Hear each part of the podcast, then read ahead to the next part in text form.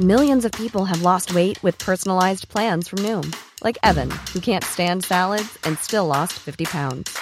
Salads, generally, for most people, are the easy button, right? For me, that wasn't an option.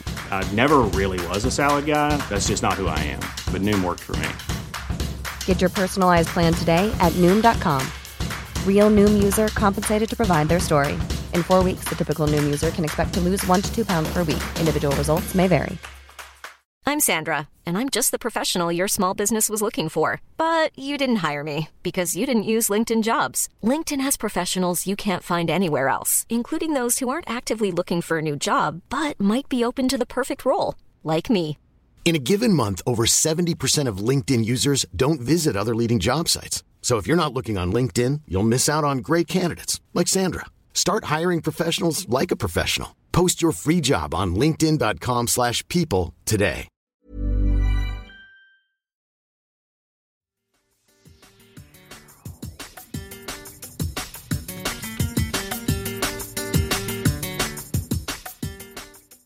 Welcome along to the La Liga Lowdown podcast. It's your midweek episode. My name is Ruairidh Barlow. I'm joined by Roman de Arquer.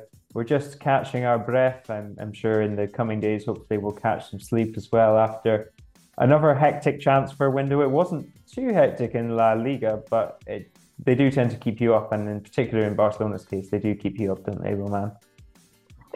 They do, and I thought actually I would be staying up until late, but in this case, it wasn't maybe the most exciting uh, transfer market. I personally never really believed the Amrabat rumors thing was gonna uh, go ahead and, and work out, and there was the Araujo option coming from uh, the MLS, which we still don't know 100% if it's been confirmed or, or it's not been confirmed. We have to wait and see to the very last minute if there's going to be any updates on that. But uh, quite quiet for what we're expected usually here at Barcelona, but at least some other clubs did get some last minute business through. Yeah, as you mentioned, there there was quite a bit of business towards kind of the bottom end of La Liga. Atleti had a couple of deals in and out. Matt Doherty signed on a free from Tottenham. Felipe went to Nottingham Forest for 2.3 million, which I think is maybe the deal of the transfer window, given he only had six months of his contract left. Uh, but was there anything that kind of stood out to you, firstly from deadline day, uh, Roman, was there any transfers or deals that you think could be significant going into the second half of the season? Well, personally, um, I did like very much uh, the signing of Denis Suarez uh, by Espanyol. I think he's definitely going to be a big boost in that midfield. I think Espanyol were needing signings, and they finally uh, did make quite a few. I have to be honest, most of them I, I don't really know aside from Denis Suarez Pacheco, and because Pacheco, I also think he's a great keeper to, to, to have signed because I think he was going to be a starter at Almeria, but then Fernando has just been impressive this start of the season, and so I mean it's a good chance for him because I think now he could have important minutes, and we've seen what he's done. He was one of the best goalkeepers back in the days with with Alaves, you know. So I'm I'm pretty impressed with those ones. I'm quite curious to see how Ayoze adapts here to the to the Spanish league. Of course, he already played previously in Tenerife. He knows Spanish football, but uh, it's been a while since we haven't seen him around, and I want to see if he's really uh, a good player for Betis. I think he should be a good signing, but of course, he's not a player used to scoring tons of goals, and I feel like Betis do need a bit more in that department. They need more goals because Borja Iglesias he's been okay, but he hasn't been incredible. And you know, uh, I don't know if Ayoze will provide too much in that sense, but he's definitely an interesting player to to have and, and watch uh, among others that uh, came in these last uh, few, few the last day we could say.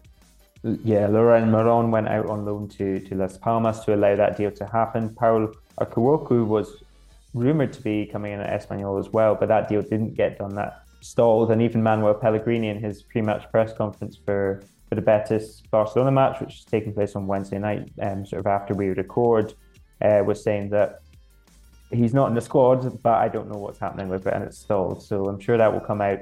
Of course, the most significant story. I don't know if do you want to take the lead on the Ciss uh, drama. It was really, I mean, you go ahead. You go ahead.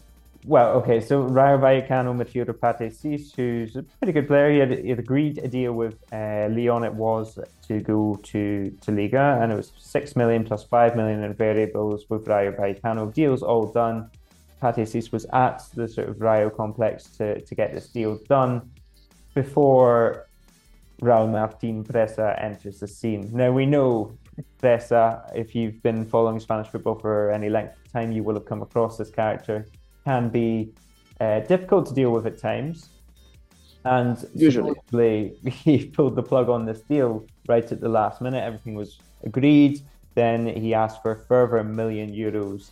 And that's the story that's been coming out of Rayo this morning. Pathé Ciss leaving the training ground. Uh, Union Rayo were there to were on hand to kind of interview him and ask what happened. And he said the club has been disrespectful. It's been undignified. They have they've been selfish. They've been e- egotistical. And at the end of that kind of rant, they asked him, "Was it Presa?"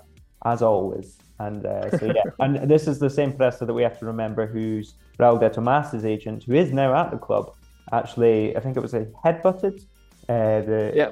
president in the nose, in the nose, and sent him to hospital in September. So this is two two sort of transfer windows in a row where he's been very much in danger of being physically assaulted. um, so that was kind of certainly my highlight in terms of drama, but obviously kind of feel a bit bad for Ciss, who clearly was was very keen to make that move. Moving on to kind of the transfer window on the whole, was there any deals that kind of stood out? Obviously, Joao Felix moving to Chelsea on loan.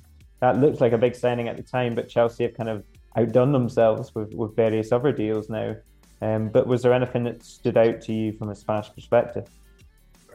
Well, I guess um, I'd be talking about Sevilla in this case. I think they really needed to to get it right. We could say this uh, transfer market, and I think bringing back Ocampos was a wise move. We've all seen what he's capable of doing at Sevilla. He's an important. He was an important player for them. I think he could be again, and obviously. Uh, in the same um, line as, as, Ocampos, we could talk about Berenguer. I think he's also going to be a very interesting addition. As I said, Sevilla really need uh, these new players coming in to, to, to work to make things click because they're in a very very complicated situation. Little by little they seem like maybe they're starting to climb out out of that position but uh, it's uh, very important for them to to make this work. And then maybe not surprised but uh, I'm interested to see how Memphis Depay for example will adapt to Atletico de Madrid. I think he's a very uh, valid player. Take into account that Atletico uh, can't afford to spend much money and that they needed somebody else to replace Joao Felix. I think the kind of the one of the best moves they could have found at this uh, price is probably Memphis. You know, so I think that's that's a pretty reasonable deal for them. And and we, obviously now he has experience in La Liga after this his while at Barca, and I think he could he could be of help to them. It'll be interesting to see how it goes. Even though it's true he already played his first minutes of the game, but uh, there's still much more to see from him. So I think for now these are maybe uh, the more standout. And then I'm also quite interested to see how um, Jorge Mere, he's a centre back who's signed by Cadiz, adapts to La Liga. Because I remember back in the days with Sporting, he was a very young and exciting prospect. He moved to the Bundesliga. Um, where he ended up going down to second division. They came back up, but then he went all the way to the other side of the Atlantic uh, and he hasn't really done much there. But I, am hoping to see if, if he can actually be uh, an interesting player again because I mean he's only 25 years old and I think uh, he could help that Cali defense if he's still at the level I remember him. So that's another one I'm I'm going to be interested in keeping an, an, eye out for. Yeah, definitely, and, and one that I would sort of highlight was Selim Amallah, who uh, well Tom Harris is, is of, of this parish has been very complimentary of him and uh, seems like a decent signing along with Cyle Larin really bringing in the kind of World Cup stars at, uh, or well, niche stars at Valladolid. So, so a couple to keep an eye out there at the bottom of the table. As you say, I quite, I quite like Espanyol's business as well. I think uh, Denis Suarez on loan for five months when you're at the bottom of the table is uh, is very very good business. Um, mm. And also, yeah, on Memphis, I've been pretty steadfast that I think he could be a really good signing for them. And at that value, I mean, it's kind of a no-brainer. But at the same time, I think he'll only be a good signing if he gets fit and if Simeone finds a role for him. And I think that's that's the problem is because how how much faith do you have in Simeone to actually find a role for, for Memphis? Because we've seen plenty of attackers come through Atleti, like Joao Felix, and not. Yeah, I mean, there is always a risk with Simeone, and it's true that usually he doesn't tend to play uh, new players immediately. It takes time for him to actually make them um, adapt to a system, etc. But at the same time, I think there's a kind of a need uh, for Atletico to play uh, different players because, of course, with uh, Joao Felix leaving and Cunha leaving, uh, there's not much left there. And um, we know that uh, Cholo doesn't always rely 100% Morata, even though he's probably his main star at the moment. He does get benched usually. Obviously, Griezmann not being a, a, number nine, but still being a very important offensive weapon for him. Then there's uh, Correa who plays now and then. So I think I think Memphis will get his opportunities. I think he will be playing. I mean, uh, it's true to it's true that uh, you might have questions regarding whether he can adapt, as, as we were saying. But uh, I think he's he's a good player. I mean, Memphis has been all around. He knows what it's all about, and he's he's got a lot of quality. So I'm sure that uh, at some point he can he can prove important. At least playing more in, in towards the middle, a, a center forward role. Not so sure if he'll play as much in the wing. I think he he isn't as good as he used to be because I remember back in, when he was at United, he was more of a winger, but then he he's a bit, lost a bit of that pace, or at least that's the feeling I got at Barca. He was more direct before. Now he tends to stop the ball to take more his time, um, hold the ball also because he's got um, physically he's quite strong. So in that sense, I think uh, more of a number nine role he might be playing now and then. But yeah, it'll be interesting to see if he can adapt. But I think he he can be useful at least uh, for what's coming uh, until the end of the the season. Yeah, I definitely agree. And just to wrap up kind of part one of this, there's obviously the Gavi issue. Gavi has been registered, kind of. Mm-hmm. He has. So what the situation as it is is Barcelona appealed the fact that they weren't able to register Gavi to uh, to well, sort of a commercial court in Barcelona. They have grant, granted a cautelar, so they've kind of granted them permission to register Gavi until the judgment is made. So there is a situation here where Gavi is registered now, and then the judgment further down the line takes away this this uh, well, yeah, the permission to register him as a first team player. Could you give us kind of an insight into kind of the politics in behind this man? Well, I mean, we can clearly see that Barca is uh, getting used to uh, working uh, a lot in courts and finding ways to to getting past La Liga's uh, blockades, blockages, or whatever you want to call them. And uh, we saw with the Lewandowski red card where they managed to get him to play at least one more game before the sanction came through. And now again, they've uh, managed to convince the court, at least temporarily, that uh, Gavi should be allowed to, to be signed up because, of course, after getting uh, rid of a few players like Memphis, like Piqué, who, of course, uh, left at the end of, of, the, of the last year, and now also Bellerin, he's also probably left a little bit of space there, then uh, they've given permission for for Gavi to be um, registered, and of course, La Liga have have complied with this. Even though Tebas is saying that they are going to try and fight it back apparently or they're going to wait and see how this is ruled out further on? Because they're not fully convinced. They have i guess their their opinion and their views and, and their um, data regarding this and think that it's not uh, something that should be taking place. But uh, at the moment uh, 1 nil for Barca in this sense, and let's see if uh, it sticks or in the end they have to change things around. But hopefully, we can let it stand, you know, because it's a bit annoying having all these players uh, pending on a renewal and not being allowed to, to, to get that renewal go forward, you know, so, which is a bit uh, stupid. But let's see if we can finally get it right. Yes, genius marketing move by Barcelona to not only have fans celebrating signings, but celebrating players just being registered. exactly. But on that note, we'll, we'll close up part one and we'll move on to part two, where we're going to discuss Gennaro, Gennaro Gattuso and Valencia and all of, well, that mess. Um, and more Voro, it has to be said. Um, and we'll also come on to Rayo Vallecano, who beat Villarreal on Monday. But don't go anywhere, we'll be back in two seconds.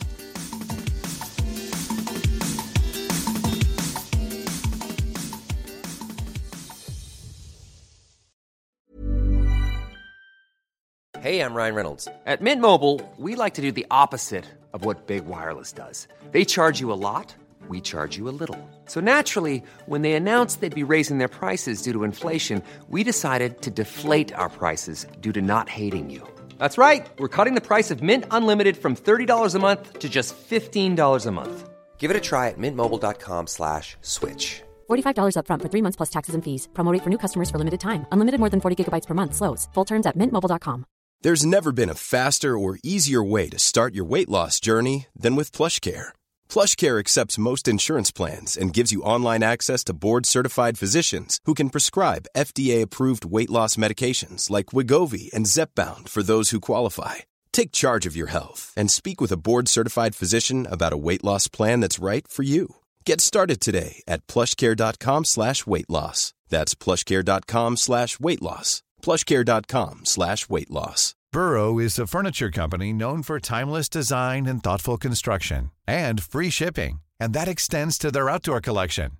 Their outdoor furniture is built to withstand the elements, featuring rust-proof stainless steel hardware, weather-ready teak, and quick-dry foam cushions. For Memorial Day, get 15% off your Burrow purchase at burrow.com slash ACAST and up to 25% off outdoor.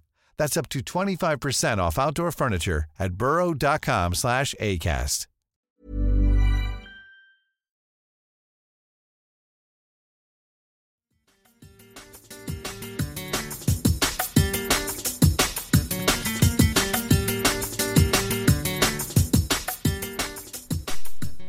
Welcome back to part two of the La Liga Lowdown podcast. It's Ruairidh Barlow, it's Roman de Arquer, we are chopping up sort of the rest of the Spanish football news and a couple of games as well. Sort of one to preview, one to review. Um, before we get into that, though, we have to discuss Valencia, who have Voro in charge for an eighth time.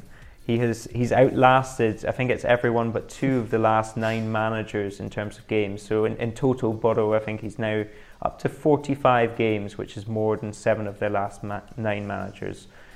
Valencia are a mess, but what is there something new that you can say about this Roman? What what what can we say? Well, I mean, I can't really give much more insight than what pro- people probably know, but um, it's definitely just another example, I'd say, of how badly run this club is at the moment. Uh, because um, it's just incomprehensible how every season there seems to be similar problems. I mean, it's true that some managers have lasted a bit longer, maybe like Bordalas, etc. But uh, at the at the minute there's something going wrong and the results maybe aren't going as planned, they already panic. Things happen, and Gattuso's gone. We can't say for sure if it's Gattuso who left or if it's uh, the board that decided to get rid of him, or, or if there was some, some, sort of agreement on both sides. We don't know.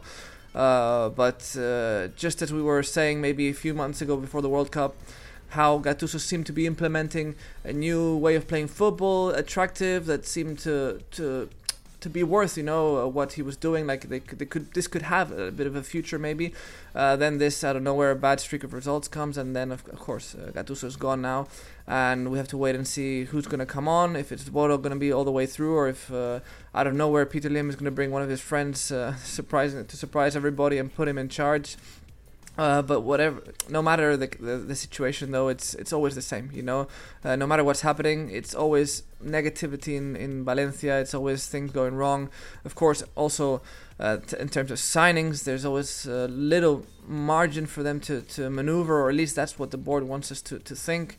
Uh, they did bring, of course, some in the summer transfer market, but now in this uh, window, there's had there's been no activity at all. Of course, rumors are always taking place, but uh, nothing aside from that. And uh, Valencia is a team that should be in Europe. I mean, it's they're an historical Spanish team. They should be fighting for Champions League uh, positions. They should be at least fighting for Europa League positions. But it's been a long time since they've really been actual contenders to that, and uh, it just seems like the ship is sinking deeper and deeper with every uh, season that goes that comes by or goes past. And I don't know. Uh, I think that the hope for most of Valencia is for, for Peter Lim to finally uh, let go and, and let someone else take charge. And, and I feel the same way. You know, I, I empathize with those because uh, I just feel bad for this historical club, and it's just always problem after problem. And of course, we have Paco Polito on board usually, who tells us all about the situation, and you can see how f- fed up he is with with all that's going on. And it's just uh, really sad to see such a, a grand club uh, having to go through all of this.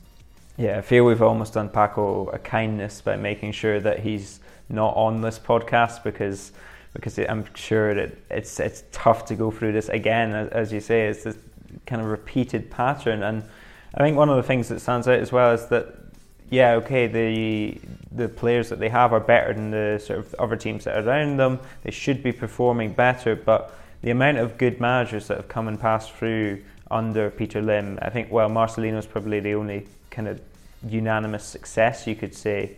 I think the fact that I think Javi Gracia perhaps isn't a star manager, but he's he's good. He's he's I, I quite I quite rate him as a manager, especially kind of in the mid-table zone. Bordalas, we've seen his record and he has his mm-hmm. detractors, but he's always been successful up until this kind of Valencia side, and you can determine what, what is and what isn't success now. But Gattuso is just another one on, on the kind of chopping block, and until until the board, until the leadership so show some sort of change, it seems unlikely that whoever they bring in is actually gonna sort of swivel this ship around and get it going in the right direction again. Because no matter how many starts this season you have, you have these kind of repeated managers come in, try to imprint their version on it, and it's it's just yeah, it is it is pretty depressing. Um, in in terms of what you were saying, Layhoon Chan, who's the president, said today that uh, Gattuso came to them on Sunday, said that he didn't feel he could turn the situation around. That's the version of events they're going with, um, and she has also said that Valencia are not up for sale, that they're not looking for a buyer. So it does seem like we're still in a bit of a status quo. Um, and we're back again with Voro for the eighth time, um, and hopefully he can he can inspire a reaction. Of course, Voro's first game, terrific. Real Madrid away at the Santiago Bernabeu is exactly what you don't want if you're Valencia, if you're Los Che. But Real Madrid coming on to them just kind of briefly because I think well they're now five points behind in the table. There's been doubts about them. They've had a few injuries. Carlo Ancelotti was was pretty sort of frustrated with the calendar today. He said that there's a limit, we've got to stop this. We're, we're at the point where if these players get too tired, then it's all over, the spectacle's gone, kind of thing. So, so yeah, it's not all rosy at Real Madrid, but there were kind of signs of positivity on Sunday night against Real Sociedad.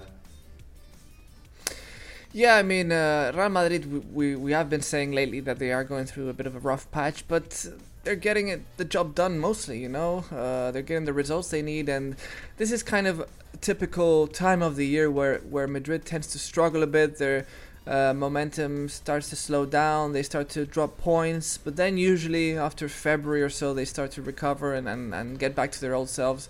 So we'll have to see um, what they can do in, in, the rest of the month they have here, February, to, to in terms of getting the results. And of course, they have the the FIFA Club World Cup in between, which usually isn't too complicated to win. Let's be honest, you know the the level there isn't as, as strong as it is here in La Liga or, or in the Champions League, etc. So we'll see uh, if they can win it, but I expect them to, to to manage to do so. And against Valencia, I mean, we just talked about them, you know how how they're going through this rough patch. Of course having Voro might even give them a bit of confidence because we know that he usually gets decent results uh, for for the club when he's in charge. Um, he usually has enough to motivate his team for uh, the the short while he's on. So I mean. Uh, I wouldn't expect them to be super uh, worried of getting destroyed against Real Madrid. Because, as I said, not just the confidence he may provide, but also the fact that Madrid aren't at their best. Uh, but at the same time, I don't fully see them capable of beating Real Madrid um, at the Bernabeu. You know, so honestly, I think uh, they'll try their best to, to keep it uh, to keep a short scoreline, concede as little as possible, be be strong defensively, and hopefully have options in attack because of course they have they have quality up front. They have Cavani, uh, Castillejo, etc. So I mean they, will have their options for sure. So we'll see what happens. But in the end, I do think Real Madrid should. Uh, have enough to, to win the game, even though they're going through this little rough patch, uh, as we mentioned. And Valencia, obviously, still only a point above the relegation zone. How much danger are they in of going down? Well, I mean, it's a good question. This season, it feels like every not everybody, but so many clubs are in danger. Uh, down there, it's really uh, packed quite tightly. I mean, Valencia not long ago seemed quite comfortably, at least if you were looking at the standings, you know, they were towards the middle, higher up, and now suddenly they just dropped down after uh, a bad streak of games with uh, three defeats and one draw, you know, so things change very quickly, and there's definitely a risk. I mean, now it's just uh, one point away there from relegation, you know, uh, so if they lose and uh, Cadiz, Getafe, etc., get results, they could be down there at the bottom. So I mean, there's definitely options of going down. Uh, th- th- as I said, this this season is just it's, it's so entertaining in that sense. If you're not supporting any of those clubs, of course, uh, because you feel like uh, this fight uh, to avoid relegation could go uh, right until the end. You know, of, of the competition of the 38 uh, rounds of La Liga. So I mean, Valencia have to be very wary, very careful because Sevilla were way beneath them, and look, they're now on top of them in the standings too. So I mean, it's it's complicated, and they need to make sure uh, they can avoid any scares because, as I usually say, when you're down there, it gets harder and harder to climb out. Yeah, and, and on that note, Elche obviously gone, they're done. But uh, Getafe yeah. are probably the only side on worse form than Valencia in, in kind of recent weeks. So uh, certainly one to keep an eye on, and uh, plenty to be concerned about if you borrow. One side that won't be going down are Rayo Vallecano. Well, at least I don't think so. Touch wood. but uh, and Andoni Iraola inspired them to another really good victory away to Villarreal, one 0 and it's it's it's one of those wins that you uh, you sort of take your hat off to them and just go, well, Rayo. As much as things are going wrong off the pitch, on the pitch, somehow they seem to maintain themselves as being one of the best of the rest, kind of outside of those European places almost. Yeah, Rayo are surprising us uh, once again. Maybe they they're not playing as incredibly as, as last season, where you know they had that incredible uh, first uh, half of a season in La Liga where they were incredibly good at home. This season they've been a bit more unpredictable in that sense, but they're still getting results. You know, at the standings, they're also in a relatively comfortable position. Uh, as you said, they shouldn't go down. That would be a massive, uh, unexpected situation because at the moment, you know, they're they're with 29 points, extremely close to those uh, European positions, Conference League, Europa League, etc. They're they're right there in the mix, so uh, they could be looking up to to, to qualifying unexpectedly uh, next year for Europe.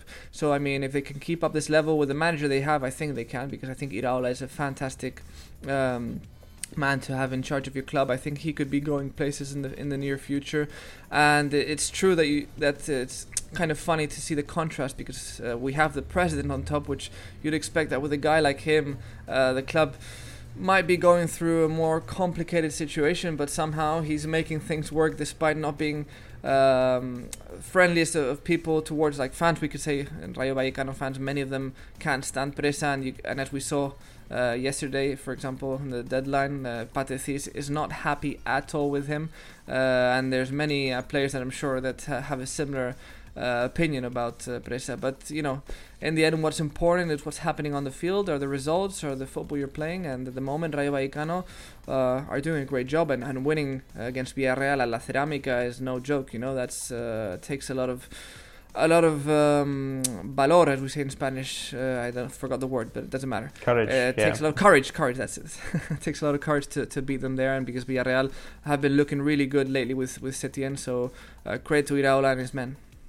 Yeah, what we've really learned from this kind of second half of the podcast is that Valencia should have gone hell for leather after Iraola because he's clearly the man that can make it work under dodgy presidents. Um, just one final quick thought. Quique Setien, have a quick check in on him. How do you think he's doing? Because he had that Real Madrid victory, massive, um, after being under pressure. How, how, how are Villarreal rolling for your, for your money?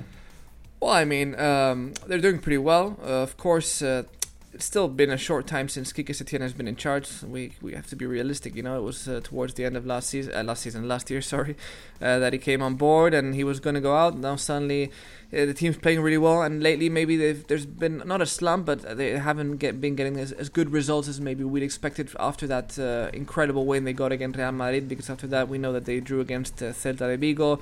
they got knocked out by Madrid themselves in the Copa del Rey, even though Villarreal really had it there in their hands. You know, they were winning 2 0, and uh, I think there it comes more down to the players uh, closing themselves down, you know, uh, and it's Real Madrid who always put a lot of pressure on you, and of course that isn't easy. And, and then they did get that really tight win against Girona, where Gazzaniga was just on fire, saving everything. He looked incredible.